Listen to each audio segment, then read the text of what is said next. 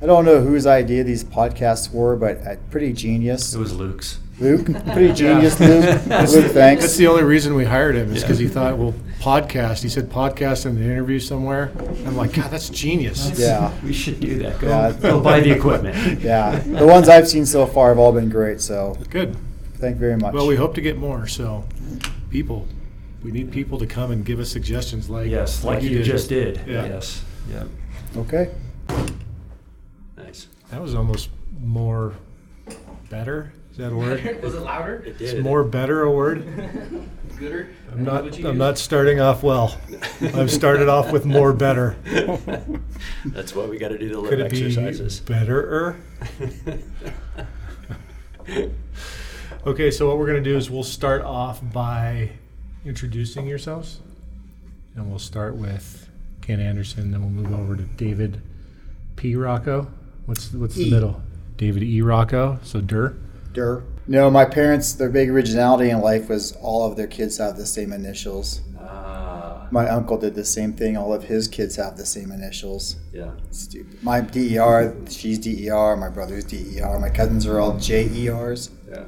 My my family thing was your initials had to spell a word. So I'm J A W. So jaw. My dad is S E W. So so. I promptly did not did away with that family tradition. Didn't like Make it. good, good nicknames. the We- we grandparents should start using that now. Yeah, there you go. Jaw. Jaw. Okay, he's playing with buttons over there. So Oh, no, you guys are good. oh, it's the first person I've had in a long time to tell me I'm good. I didn't. I haven't told you that today. No, You don't ever tell me that.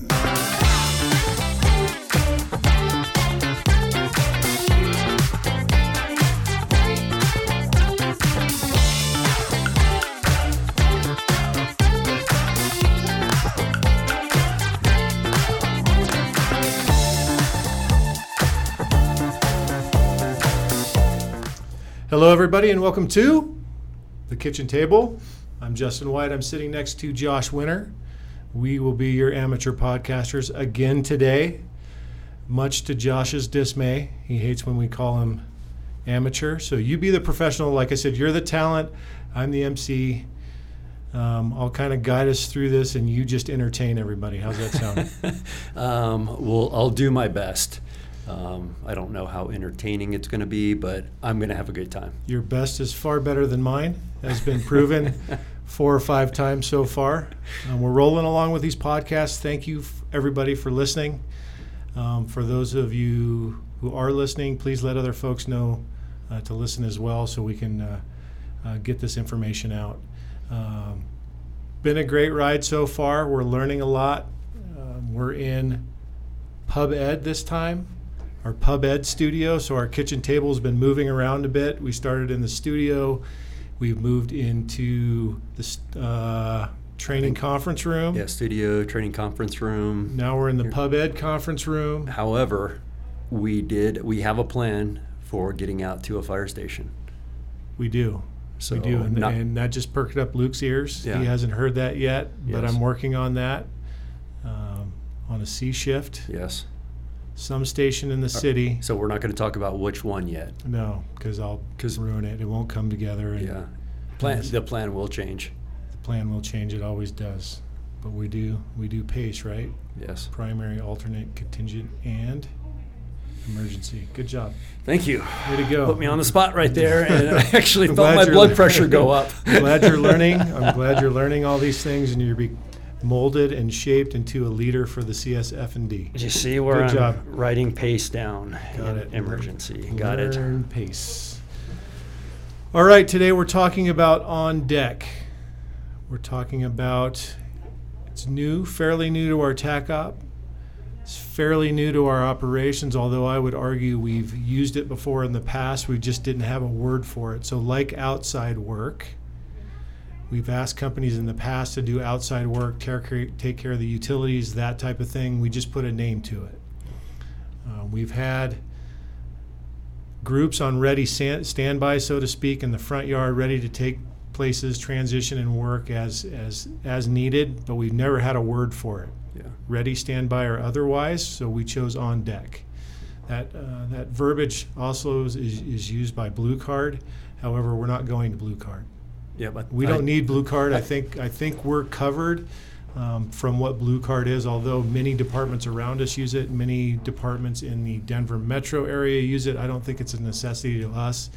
And actually, I've talked to some departments in that area recently, and they're talking about moving away from it. Oh, that's interesting. They've got what they needed from it. So if you can take pieces of it, very, very valuable tool. Yeah, very, which- very good. Which is, I think, what we should do with a lot of things in the fire Mhm. service. I mean, I think very rarely is there a time that one book or one me- method matches everything that one department does. Mhm. So I think it's really great that we can look at it and go, okay, we can take this piece out of it and it works for us Mhm. in this situation, and that's okay.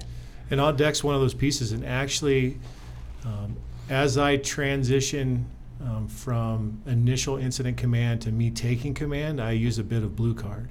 So the me showing up, um, getting a grasp on where everybody is and, and what they're doing, and then me having the incident commander.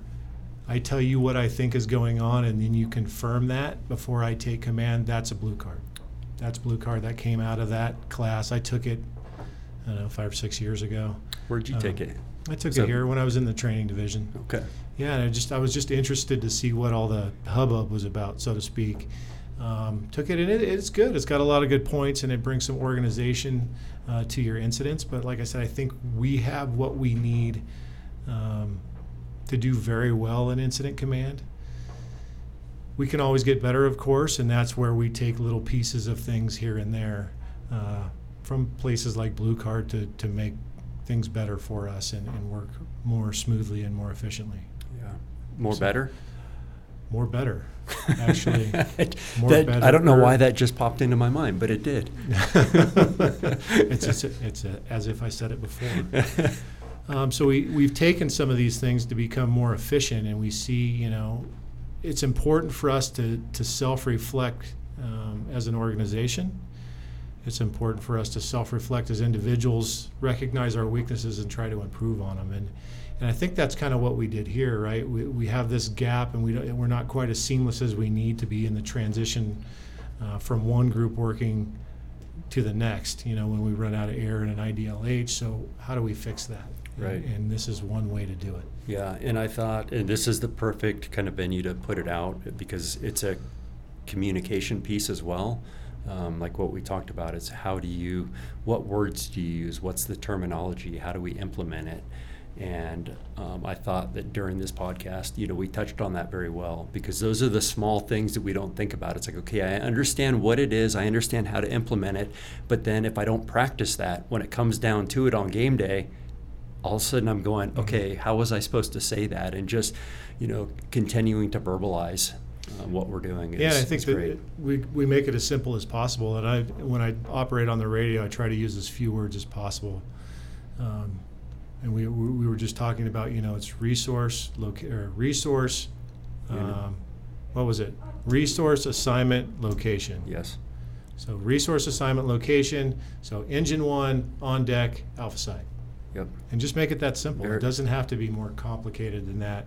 Um, then the engine company will know exactly what what they're supposed to do and, and go do it. And then, um, you know, once they're on deck and you have an assignment for them, same thing: resource assignment location. Yeah, it's funny that we keep coming back to the word simple. You know, it seems like with a lot of things that we're doing nowadays, we are simplifying it, and I believe we're coming much more efficient at what we're doing by keeping it simple and not over compli- compli- complicating, Complicating it. complementing, Yes. not over complimenting the plan. Complimenting, complimenting is what you never do to me. Complicating there, is you in my life. I'm sure, no, complimenting, there has been at least one time in our career since I've worked for you, uh, either when you were a lieutenant or all the way through chief, that I've probably said something nice to you. At least once. I'm an, I would, you know what, actually, I would put myself in the top 10 nicest guys on the job. I'm not sure you can do that for yourself. Like I- you don't I- declare yourself a nice guy. Other people decide that. You don't. I, I just did it. Doesn't make it right. it probably even makes it so far wrong. Uh, what were you talking about? I did have I did have something else that I wanted to mention along with this. Oh, about the terminology. Oh, I think that one of the things that Chief Rocco mentioned was he's like we're getting really good as a as a fire department, and um, he mentioned kind of our bread and butter fires, kind of our room and content fires. And what I'm really excited about is I think that we've I, I agree with him. I think we're in a really good place with those.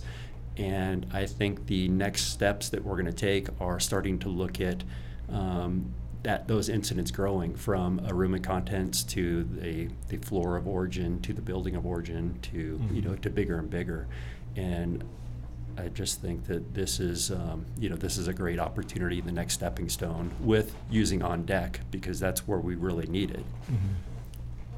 And I and I liked when he was talking about Chief Bird's fire, and he said it went perfect. I like to hear him say that it went perfect, and um, but I've never been on that perfect fire. Yeah. You know, I'm always looking for something that I can do better. Yeah.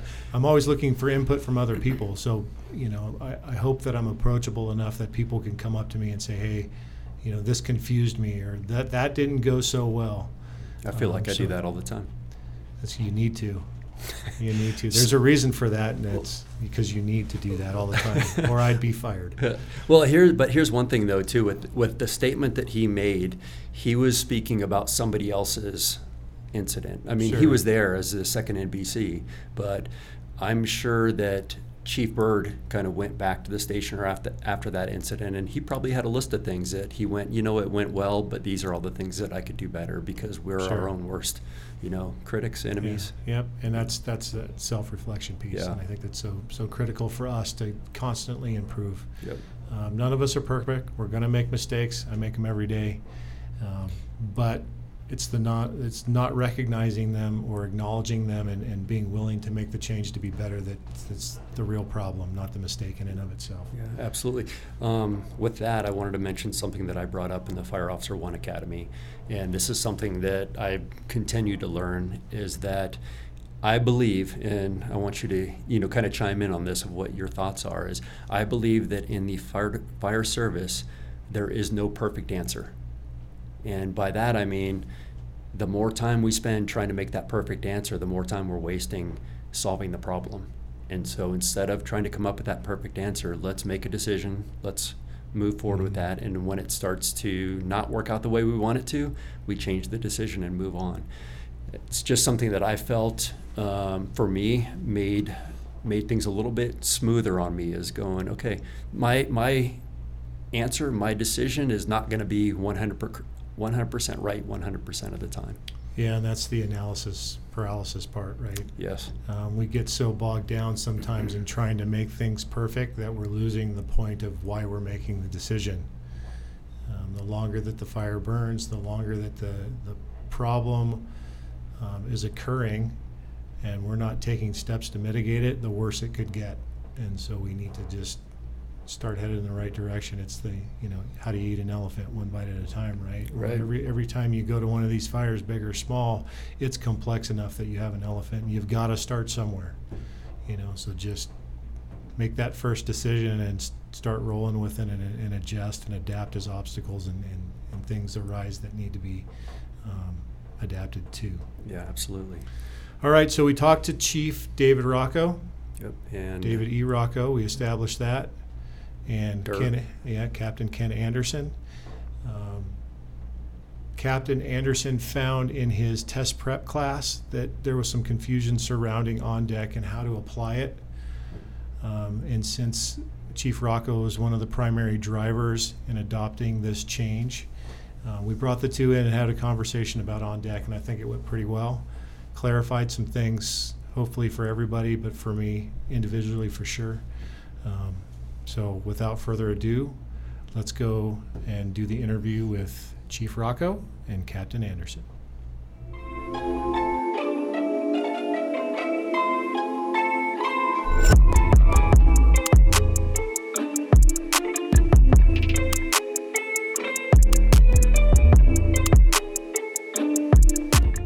So, in being a purposeful fire department and doing things with for a reason and not just doing them for the sake of doing them, I want to talk about and why we brought you two in here is to talk about on deck the concept of on deck, how we do it, why we do it, what's the history of it. Um, so let's start with you, David. Um, give us a little bit of history of how we, where we got this, and how we got to the point where we're at now uh, with the on deck concept. Thanks, Chief. So uh, I wrote some notes here, and so I'm going to kind of read my notes as, as they are. And so, excuse me if I refer back to them. Part of the reason I reached out to the training division was because I saw the last podcast with Brian Lynch and John Roy, which I thought was excellent. And I like that kind of a broadcast. And I think that, in my opinion, our people, especially the newer people, will learn more if we, more veterans, tell them stories or give them examples. Even that old, hey, one time, or hey, old Roddy Bartlett once told me, right? Everyone, I think we learn, magazines are great. I mean, that's fantastic, right? And articles are good, but I think that they learn from it. And I, so I liked what Brian and and John did. And so I had been hearing from uh, Ken in his uh, preparation for lieutenant's test classes that people weren't familiar with on deck and they weren't comfortable with it yet. Uh, and so after seeing that last podcast, I reached out to you all thinking, well, this would be a good podcast. Let's just discuss it. So, um, so that out of the way, um, that was a great podcast, by the way. Very well done. I thought very beneficial. Like so professional. Uh, don't go, don't go crazy. Yeah, but it was good. I mean, I mean, John and Brian were great. I don't, the rest of the crew, I don't know. When we Um, get so, oh man, you know right. what? It's a good thing we're sitting at a kitchen table. I mean, pretty close to a kitchen table because then we can actually, you know, have a little bit of uh, bantering. Because oh, all right, we should probably just go on. I'm going to get all emotional. so, uh, so on deck itself, uh, we, you know, we didn't invent on deck. Uh, Kevin Bird and I kind of went to Blue Card together years ago and kind of both like some of the features of Blue Card, but CSFD is not a Blue Card agency, as we all know. We have never adopted it. It's a great communication course. It does help you a lot. You can take a lot away from a Blue Card class if you if you want to take one, but but we don't require it. It's it's just a, it'd be a great to have. So the so the answer to the question that's out there right now is, are we going to blue card? So the answer is no. Only Chief Royal could answer that, but I bet the answer is no. Okay. Right? Or Chief McConnell maybe at this point. But no. I believe the answer is no. But there are good attributes to Blue Card. And so sometimes, you know, we take and borrow and steal from other things that, that work. So uh, I know Kevin Bird and I both years ago worked on this. So no, CSFD is not Blue Card. Um, what led to it for me, um, besides I liked that side of the structure, was um, I am big on the don't die theory, right? So if you've ever worked for me, and Ken has, um, number one rule Don't die. don't die, right? Uh, I've worked for you as well, sir. Uh, and you've actually told me that, and that put a lot of pressure on me. like I don't know if your my number one rule is this, and I'm like, okay, that's a lot of added pressure for the day. It is a lot of pressure, but it is the number one rule because I think that as Chiefs, Justin and I could solve, I bet you just about anything. I bet you we can at least get you on the right path, but we can't solve dead. No ifs, ands, or buts. We can't solve that one. So don't die. So every year uh, since I've made Chief, we have had a, a summer, or I'm sorry, a spring May Day air consumption class um, held by one of my stations. They take turns. Um, one year, Station 3, Lieutenant Rickert and his crew did a fantastic study survey. They took numbers, they analyzed the scenario, um, and I wanted to know if crews were coming out before Vibralert, right? And they did all the stats and they looked up all the numbers. And what we found out is, I mean, a high percentage of the crews worked till Vibralert. Um, remember? the drill. I was working for you, and Yeah. I don't know if this is the same one, but in St. Francis. yeah, yeah, exactly. it. Yeah, and the extent of the drill was far more than a four person crew was ever going to accomplish. Correct. We didn't know going in that the goal of the drill was to see how often we were checking our air, when we communicated that we were on amber, and I think almost all of us were at the end of a hallway in a room struggling with a dummy, and then all of a sudden our low air is going off. Correct. And we're in a high rise at the end of a hall, at least 200 or so feet from a stairwell or a point of egress, right? And now all of a sudden we're out of air. That's exactly right, Ken. Thanks for and that's exactly. It was a three-story on purpose. They timed it so you could not possibly get the dummy out on a bottle. They, they did a great job. Uh, Lieutenant Rickards' group did a fantastic job. It was perfect. And they proved most crews ran out of air and worked through Vibralert, and some crews even said we were trained to work to Vibralert, which I don't believe that ever truly happened, but somewhere along, somewhere along the way they got that message. So uh, I started kind of a campaign. Although when I was in training, I talked about this briefly as well. Was that you should really work on green and leave on amber and never be inside on red. That's that really should be the theory. Now, why is that? Well, because um, think it from the IC's point of view. If you don't tell me until you're on red that you're on red, you've taken away a lot of my valuable time to get you resources and help you. So in that St. Francis scenario, if you're on the end of that third floor hallway on Vibralert and now you call me and say, hey, we're on red, uh, I'm way behind the power curve, right? If you tell me you're on amber, that you're leaving the building, I can put another crew in there to take over for you, to pick up where you left off, to help get you out of the building.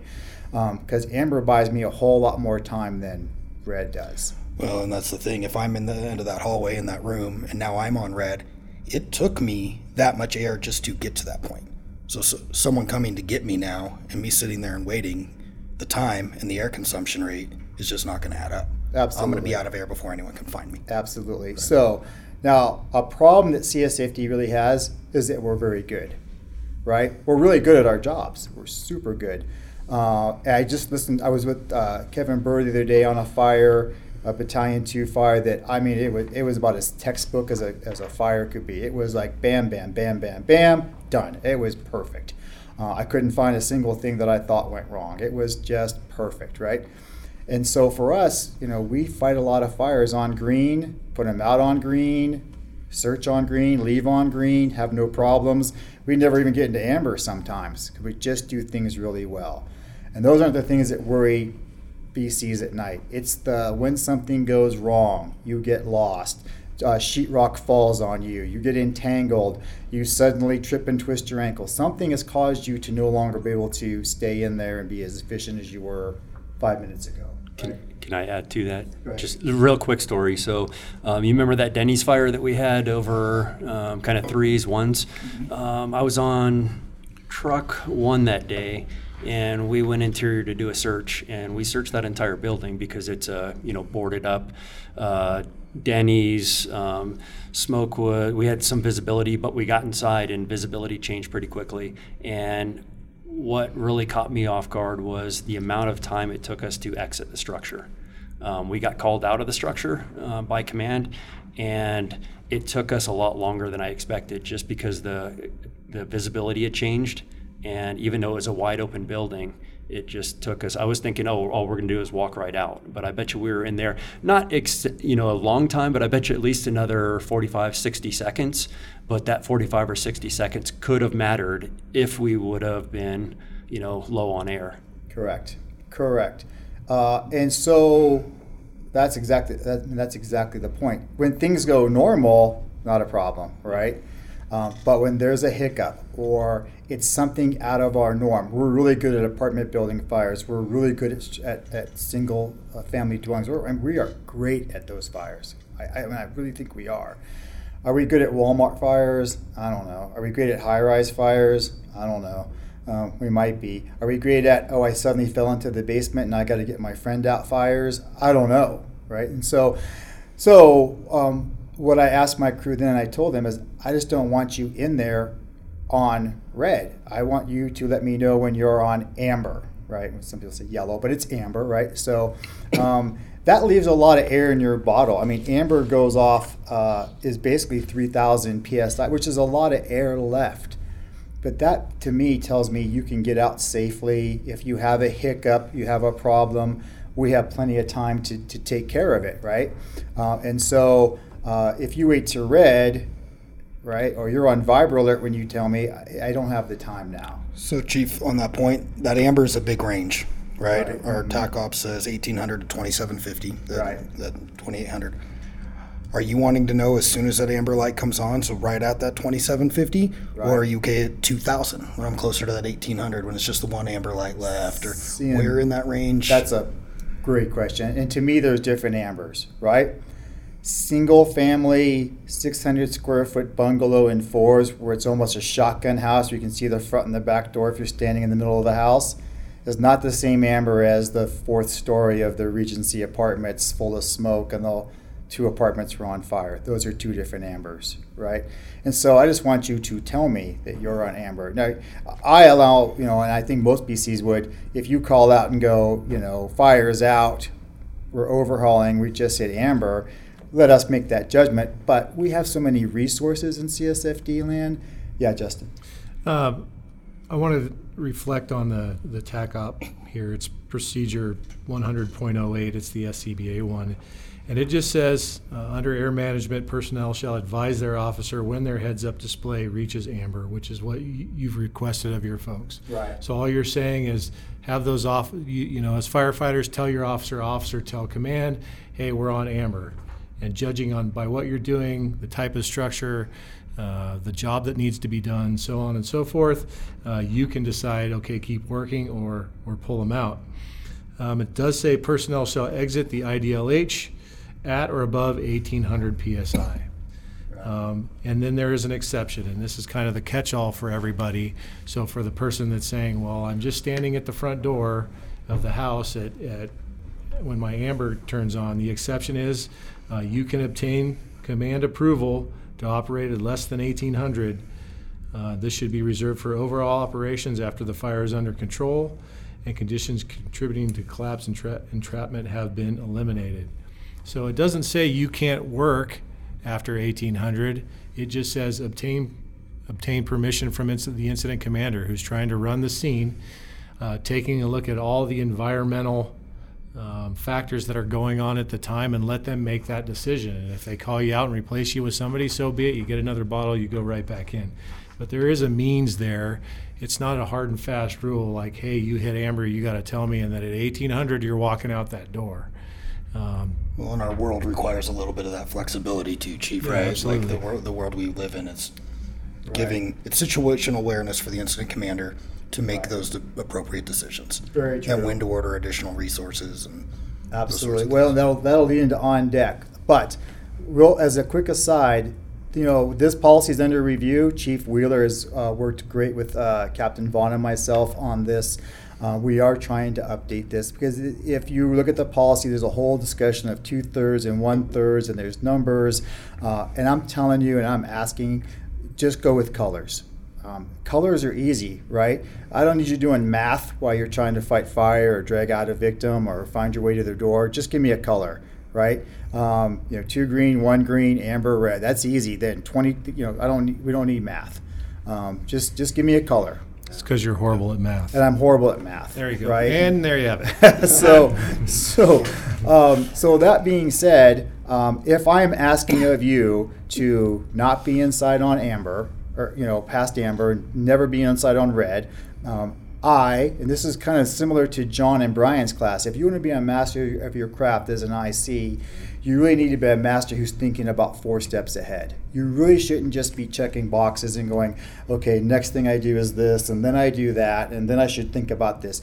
You should really be thinking four steps ahead. And so um, you should know that crews are going to run out of air because they've drug hose, they've climbed two flights of stairs, they've gone to the roof, whatever they've done.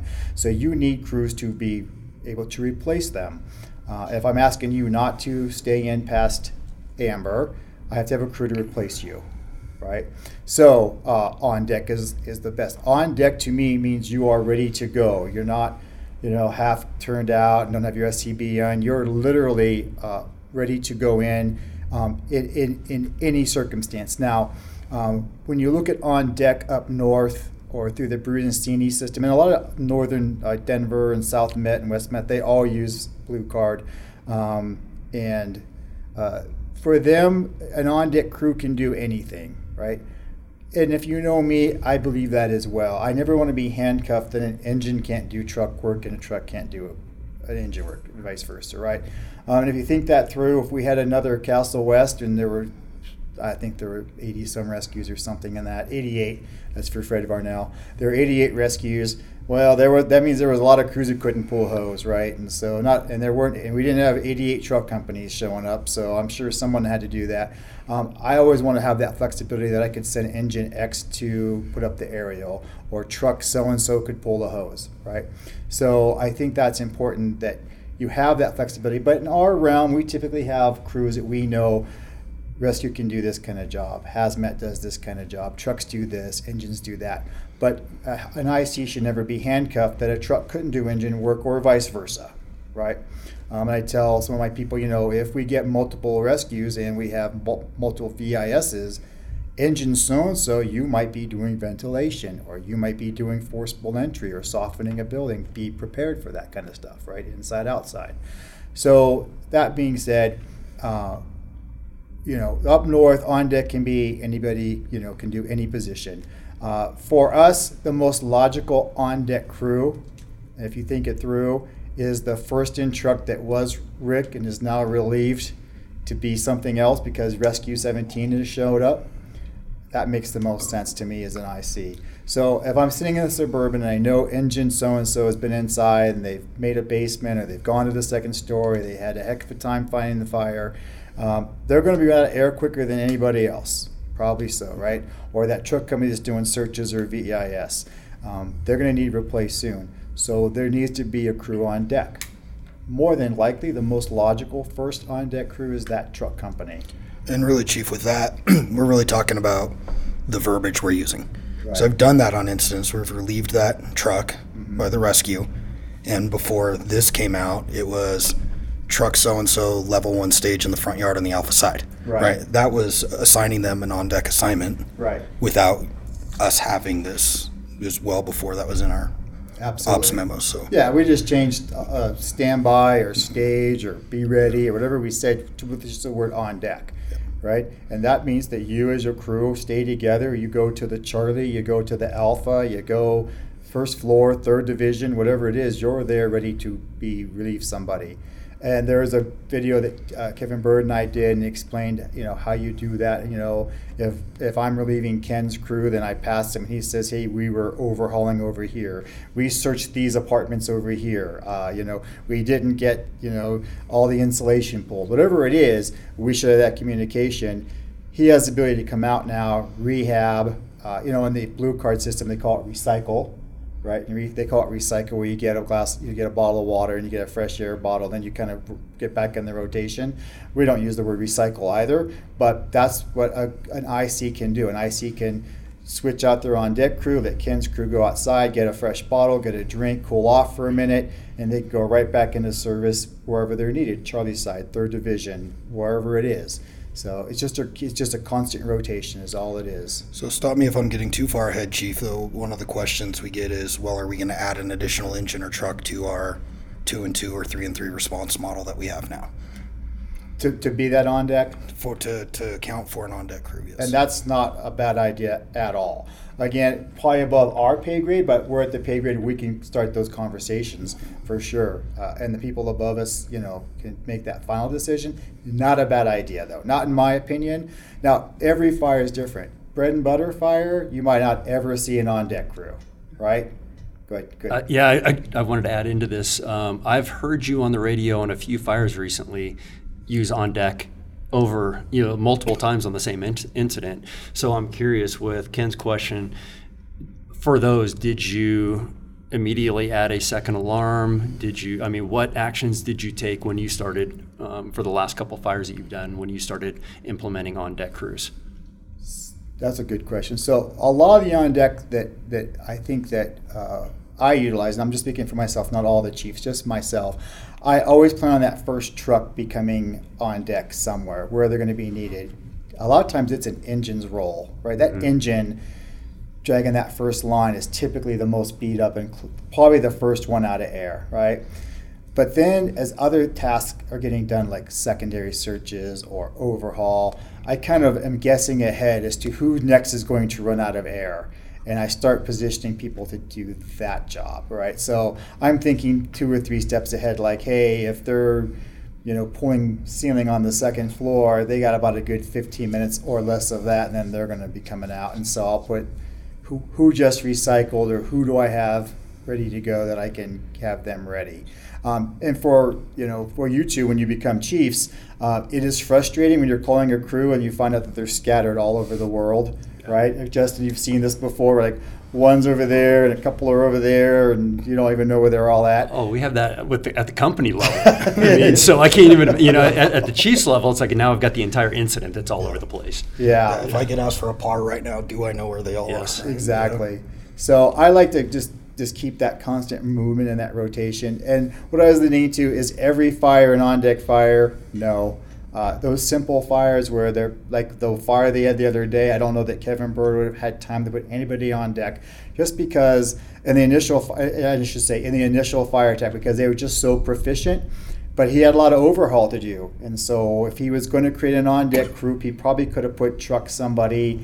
Um, I think it was four or one. He could have put them on the C side and said, "Hey, when uh, engine eight comes out, um, you know you're going to go in and replace them." It's just the constant rotation system is all it is to keep fresh crews. But the goal is, I don't want you doing anything Yes. into red, right? And not even overhaul. I don't even want you doing just just simple. We work on green.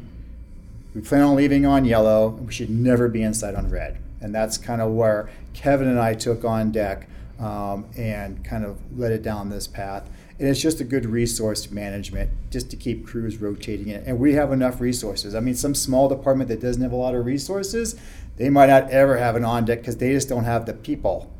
But we, nine times out of ten, do.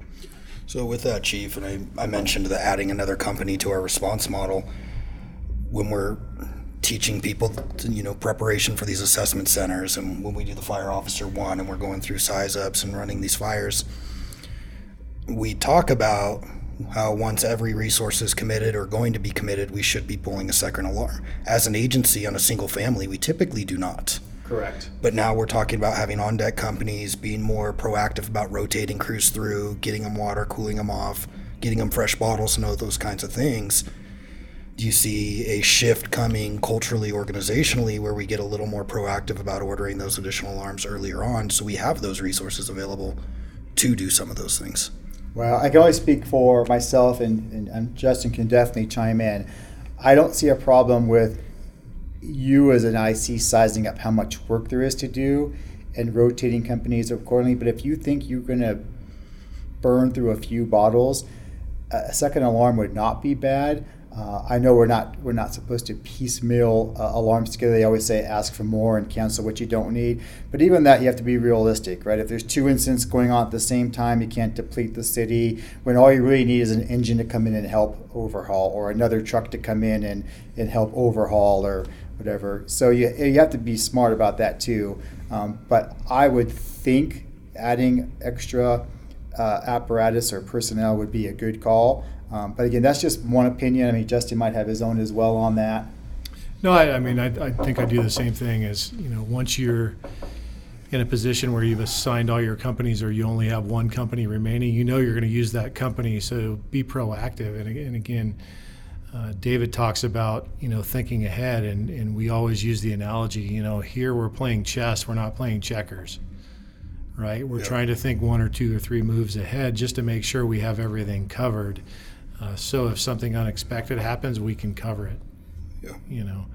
And so I, I don't i don't see any issue with calling uh, a second alarm early. Um, especially if you through experience can look at an incident and go yeah there's going to be a lot of work here. You know call them in get them going early and uh, reduce that reflex time and that time you have that you're waiting for that, that resource which is exactly what on deck crews do now, instead of going, hey, this company over here who's standing by their rig needs to replace this company over here who's in red. So they come out because they're on red. Now we got to wait for the crew to go in there. So there's a gap in the work there. Where if we can reduce that reflex time by going to on deck crews, then it's just one walks out and one walks in, and it's, it's as seamless as, as it's ever been uh, in the transition of work.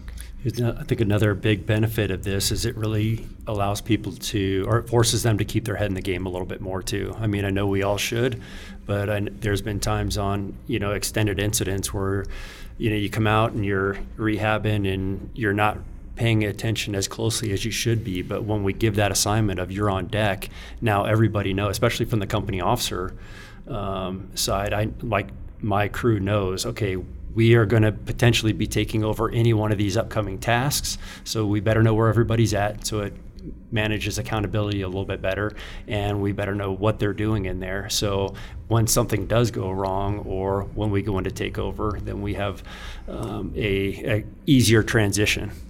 Yeah. Somebody asked about is the on deck crew a RIC crew?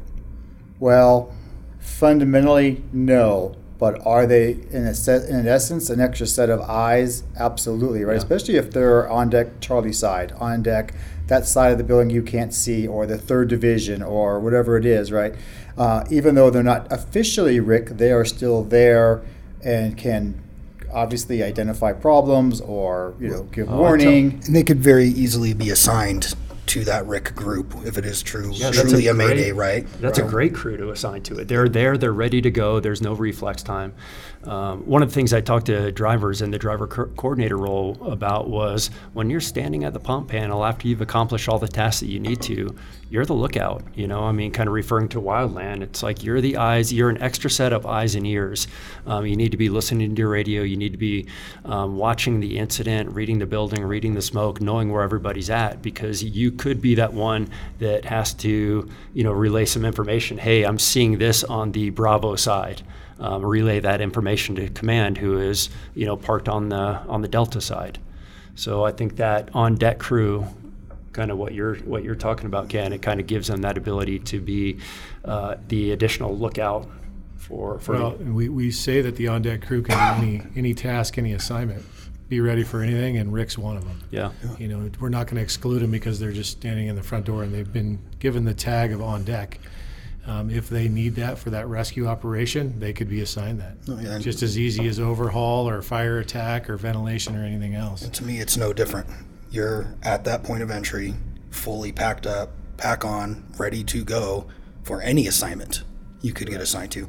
And that that rescue group, with we know from the you know the case studies and firefighter fatalities and, and Mayday operations that four people on the heavy rescue are very unlikely to perform that entire operation by themselves, right? right? Typically, at least 12 people. So if I have four more fully packed out and ready to go on the alpha side, it's very easy to then assign them to that group. No yeah. different than the not replacing the hose line or anything else. And they have fresh bottles, and in theory, theory they're a fresh crew or, or a you know, or recycled crew, right? Yep. Um, do you mind if I add this? So, uh, just as happenstance was, this morning I woke up and if anyone else caught it, you probably did. So New Haven, Connecticut had a line of duty death yesterday. Um, if you go to Firefighter Nation, they have the audio. Uh, so engine six is in the basement. They're trying to make a basement and a basement fire in a small average house. It's not a mansion. It's bigger than a bungalow, but it's, it's just a standard East Coast two-story wood frame with a basement.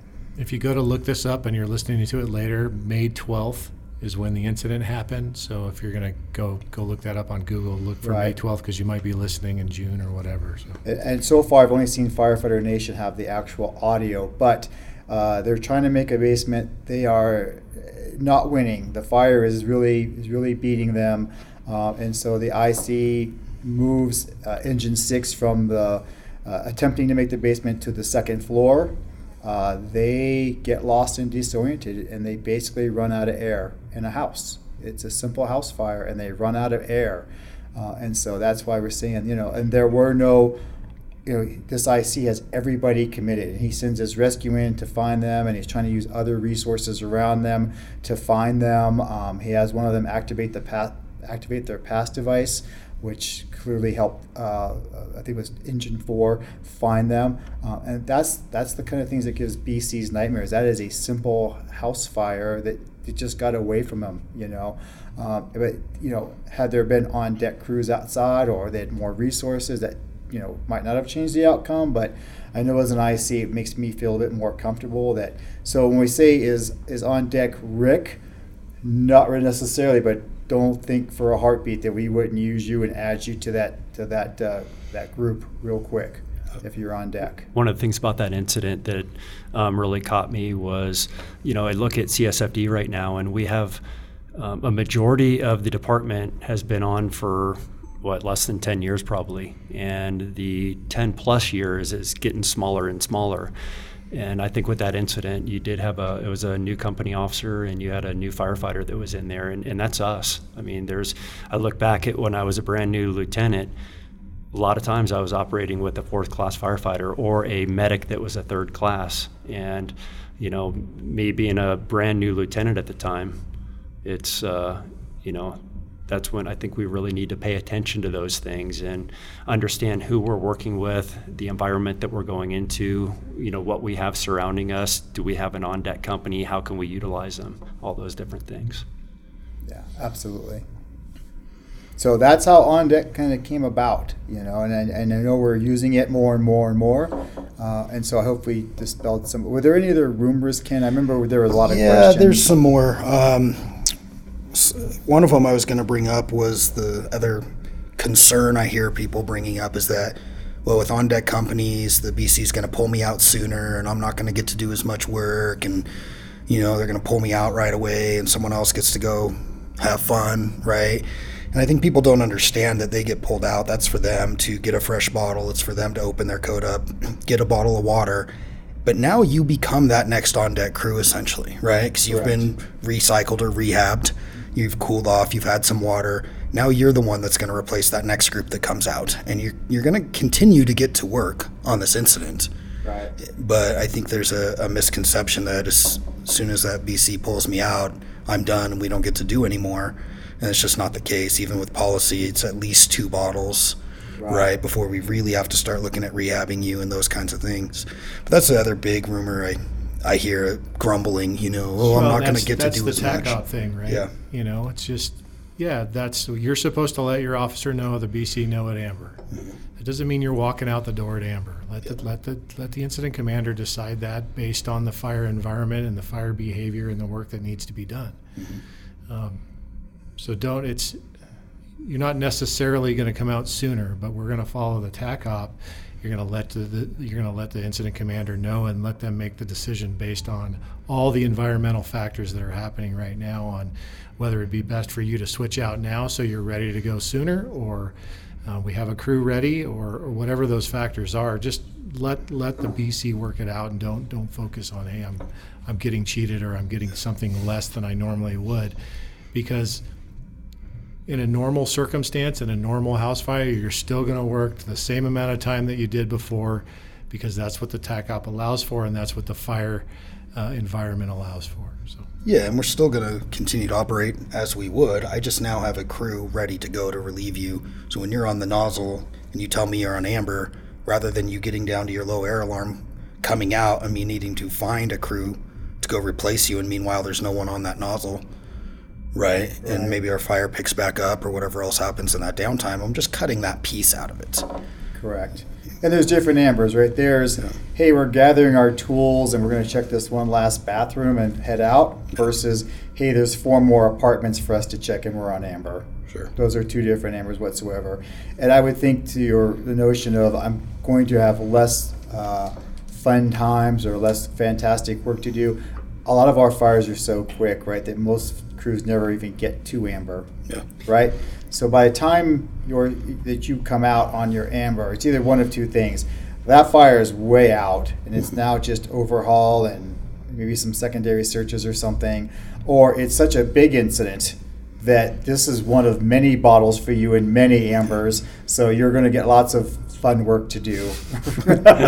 Don't worry, you're going back in. We're Yeah. going to keep using you. Yes. yeah. I wanted to touch on the just the training side of that um, from the kind of reading that amber is I know kind of growing up on this job you know that wasn't always a tool that we had and it was a transition for me and for me to be um, efficient at reading the amber. It's something that I had to do during um, we do air consumption drills or go out and walk tower stairs and make sure that that is a part of what I do every time. It's like every, I'm continuously looking down and, and kind of reading those lights.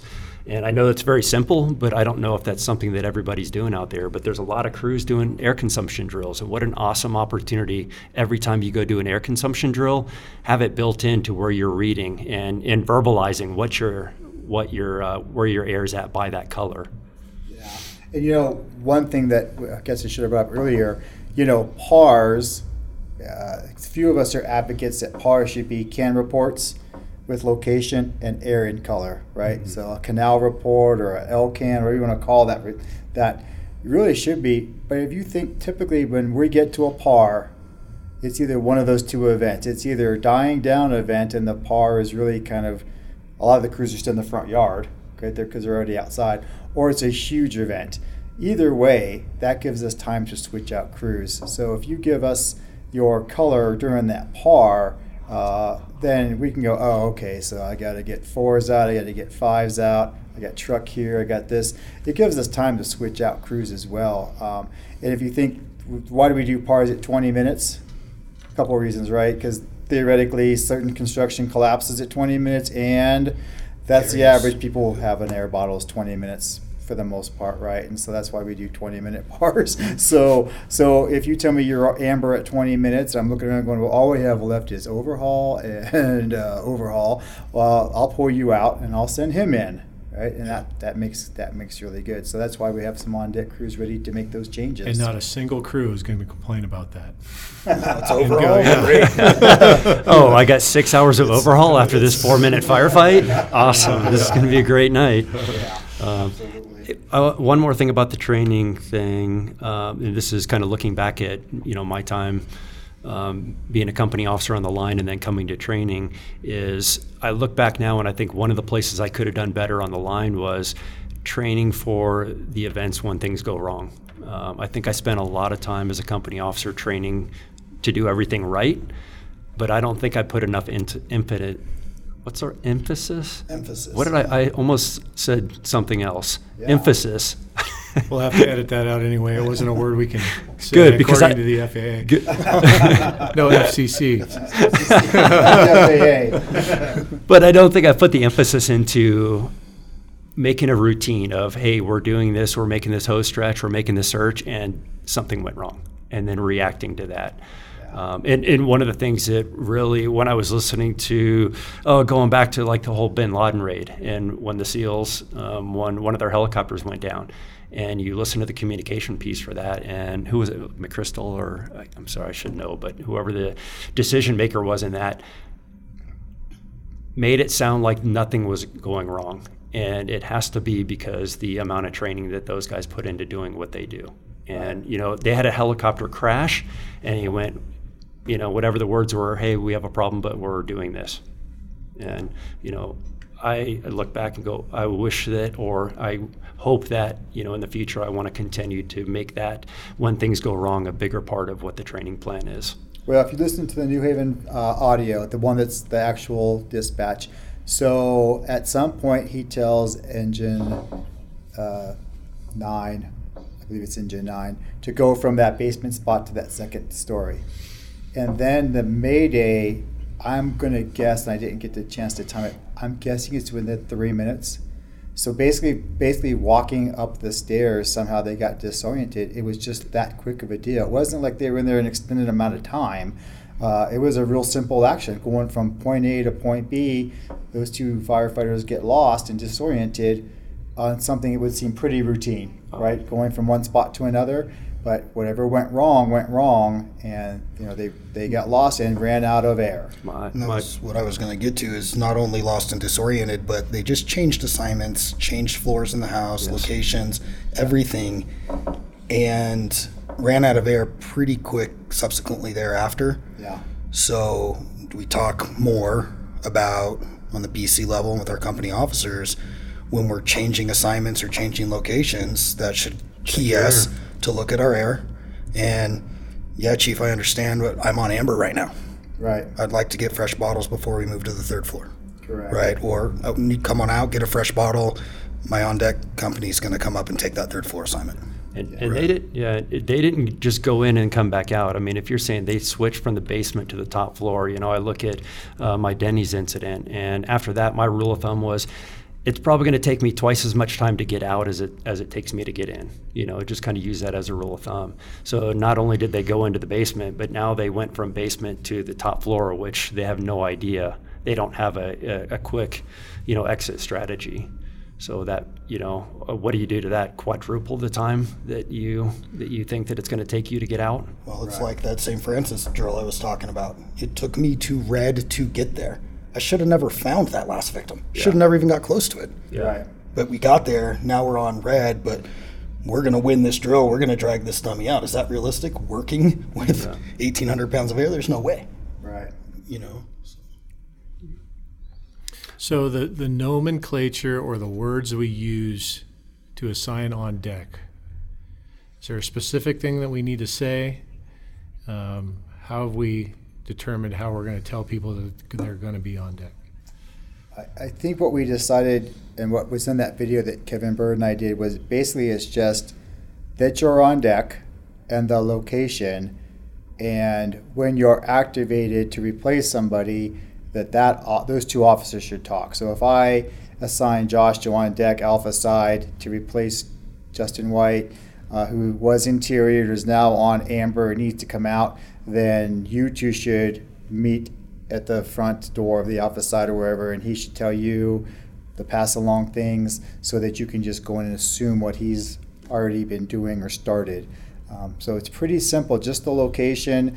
Uh, the key is though is that you should talk to the person you're replacing if at all possible. It should be possible because you should be in passing, right? So that's the key is to get that. Where were you? You know, which which apartment did you stop at? What's left to overhaul? Um, you know, where do you need me to work? That that should be part of that trans, that that pass off. Yeah, when you're saying that, I'm kind of visualizing playing that out, and to me, the the easier way to do that would be if we could get that company to come in, you know, and and relieve, and so I, you can actually point out if vis- visibility is good and the situation's right, like this is where we're working. So then we're not going in and spending four minutes trying to figure out, okay, is this the right room? Is this the right wall? Is this, you know, so just kind of adding to that communication piece is can we get companies together in the right place to make that more efficient? Yeah. And the other, the only complication that would probably be big box, which we, Oh, don't yeah. have, we don't have a lot of big box fires, but big box could be a complication. And high rise, just to organize where that would be, right? North stairwell, meet me in the mezzanine, meet me, you know, Yeah. meet me in the fire attack stairwell, whatever it is we've we've identified. Um, that would be, and you're right, you know. So if we are, if we're going to switch on the ninth floor, the ninth division, then maybe we meet on the you know eighth floor balcony or Yeah. whatever, or the fire attack stairwell, eighth floor, whatever it is. So on deck, so on deck, we're not right now. We don't have on deck um, put into the high rise policy. So on deck is not a part of that. On deck's only so far in an ops memo. It hasn't been worked into all of the structure fire and high rise and such policies yet. Revising policies is a longer process, and right. most people realize it's Yeah. it doesn't it never happens overnight. We never change a policy overnight, uh, and so I'm sure at some point when everything catches up, um, it will be updated. Uh, but it's just you know, there's a lot of policies to update all the time. So Well, I think this is great discussion. Um, I think we just need to have more of it at the kitchen tables, um, out on the drill ground, just implementing it as part of our kind of our routine, especially when now that we're back into multi-company training again and we're out uh, training with our sister companies. That's a great opportunity to talk about it, or at least start verbalizing it and and uh, getting more familiar with it. Sure, and I think just over time we're going to get used to it, and it'll be just you know another way that we operate. Um, not a big deal. So it's digest digesting the change and uh, getting used to it and seeing how it fits within our operations, and and once we figure that out, it'll all all come together. Okay, all right, guys. yeah, thanks it. a lot. Thank you.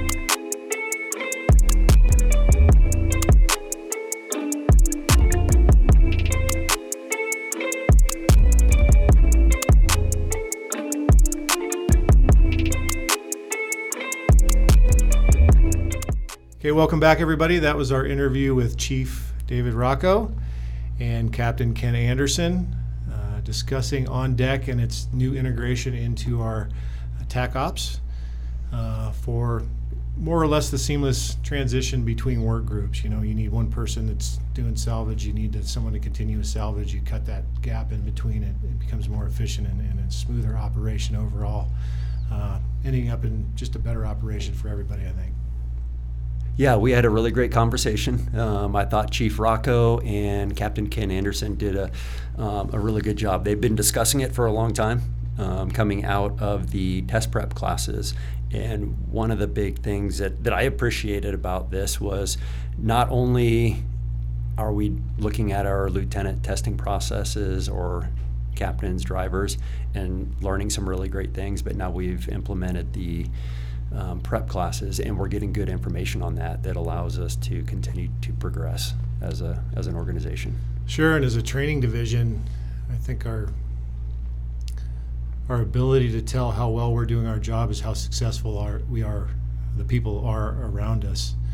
Um, so when we give those test prep classes and we don't nearly have the people uh, making those critical mistakes and not making lists and being successful in that process, that that does well for our training division. And I like, I like that we can provide that type of education for people that that they desire and and it'll help them moving forward into their career. So that career development piece. Yeah, absolutely. And uh, just being in here, I think when I left the line and came to the training division, that was around the time we were implementing the on deck. So I've been a part of on deck, but I haven't had a chance to actually use it. But like I mentioned in in the uh, uh, the podcast, listening to specifically Chief Rocco use it on Incident, it flows very well, and it seems to um, set those crews up for you know that um, very quick reflex time of getting the next crew in and taking over. Sure, sure, and I and like I said, I think it, it makes us smoother. It makes us more professional. Uh, everything about it works, and it's really easy. Uh, there's nothing complicated about it. It doesn't cost a lot of money. There's no reason we shouldn't do it. Um, it just it just works well. And when stuff works well, we should use it, whether it's ours that we created or, or someone else did. If it works well for for us as, a, as an organization, then more power to it. All right, before we go today, we're going to do our normal segment, which is Meet CSFD. Um, obviously, this week we're going to meet David Rocco and Ken Anderson um, of the CSFD, who have some interesting tales to tell about how they got to this point. Very, both very interesting people about where they come from. Neither of them are local. Um, and it's always interesting to learn a little bit about people and where they come from, and uh, so we can get to know each other a little bit better. So let's go to Meet CSFD with Chief David Rocco and Captain Ken Anderson. All right, so I'm Ken Anderson. I'm captain here in the training division.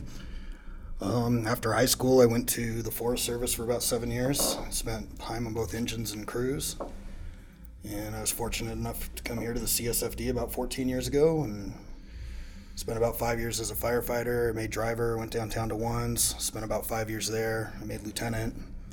Went to force for about a year, year and a half, and then I came to training, took the training lieutenant position, learned a lot doing that, running our recruit academies, and I was fortunate enough to promote just a couple months ago to captain and elected to stay in training. Well, I appreciate you staying.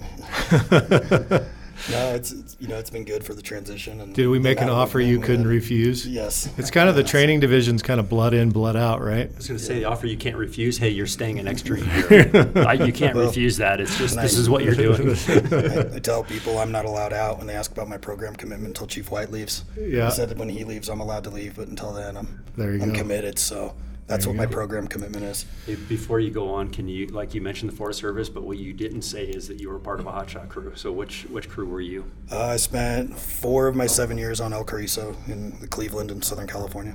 Yeah. Was that the same crew that Tony Seeley was on? Tony was on Laguna. He was uh, same forest, different district. He was further south, Okay. closer to San Diego Okay. border. Yep. Good job, Thank you. David E. Rocco. David E. Rocco, uh, battalion chief. Uh, I was once upon a time a military firefighter. Uh, I did that for five years. Uh, I got involved in a little thing called Desert Storm, which extended my visit in the military during that time, I took Colorado Springs tests purely for practice because I was going to go back east, and I was the last person they hired um, a week before I was actually going to move back east. So I was that person. Greg Segura and I were the last two people. Same exact story. He just had gotten out of the Navy, and I had just gotten out of the Air Force. And that was 30 years ago. So I've been here for 30, military for five. I've also been a volunteer firefighter in my past and a combination department firefighter. Um, and I worked for A1 ambulance uh, and AMR ambulance for about 10 years as well. Um, I was a lieutenant for a paramedic. I've been, I am a paramedic. Um, and still a paramedic since '97.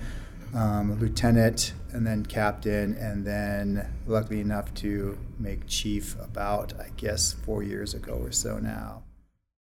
Once again, I feel like we had a really good conversation with them. Um, it's it's great to get our people in the studio with us and talking about the, you know, real world experiences that they're having, you know, and, and not just on the fire ground. We've had some good conversations about, um, you know, the our, our lives in general. I feel, and um, it's just nice to to have our people coming in and wanting to be a part of this and and uh, kind of spread the the word and messages that we're trying to touch on.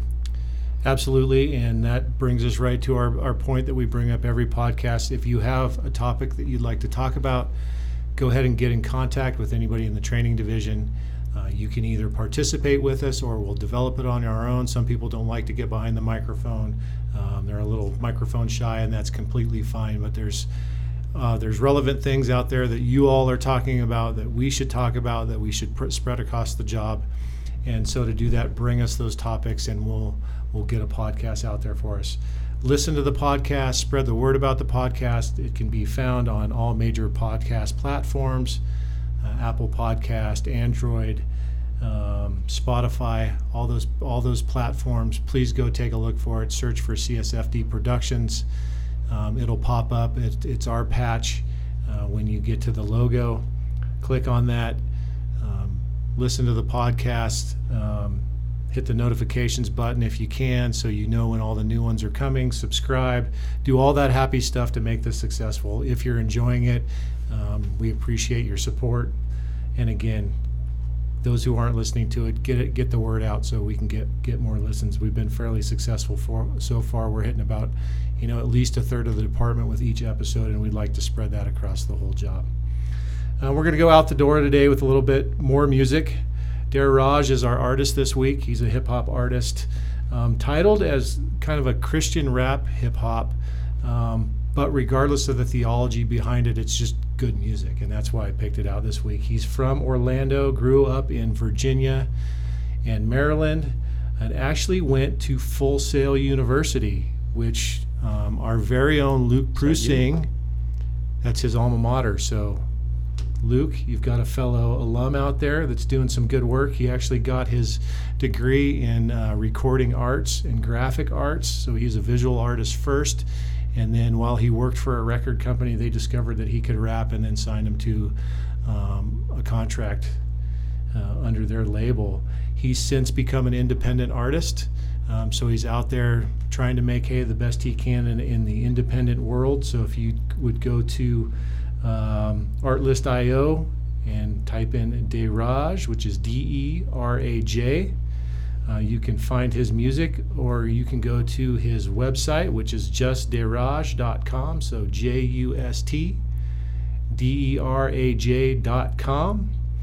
This song is Chains and it's from his album called Fight. So enjoy the music. We're headed out the door. Thank you, everybody, and we'll see you next time. And goodbye.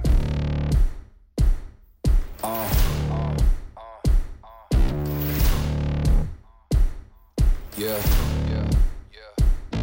Uh, pardon me and my tone. You can't step to my throne. They ain't working like me. I did this on my own. You asking where we been, huh? I don't know where to begin, huh? All this dirt on my skin. I just came here to win. I'm more than a man, I'm a monster. Somebody call a pastor, doctor. Got a six sense for imposters. So now I'm coming for the whole roster. It's not a game, why you playing with me? You could double back, lose track, try and hang with me. It must be in my veins, something you can't tame, cause I break the chains. Can't control me. I got the power, I got the keys, cause I break the chains. They try to hold me, push back, just wait and you'll see.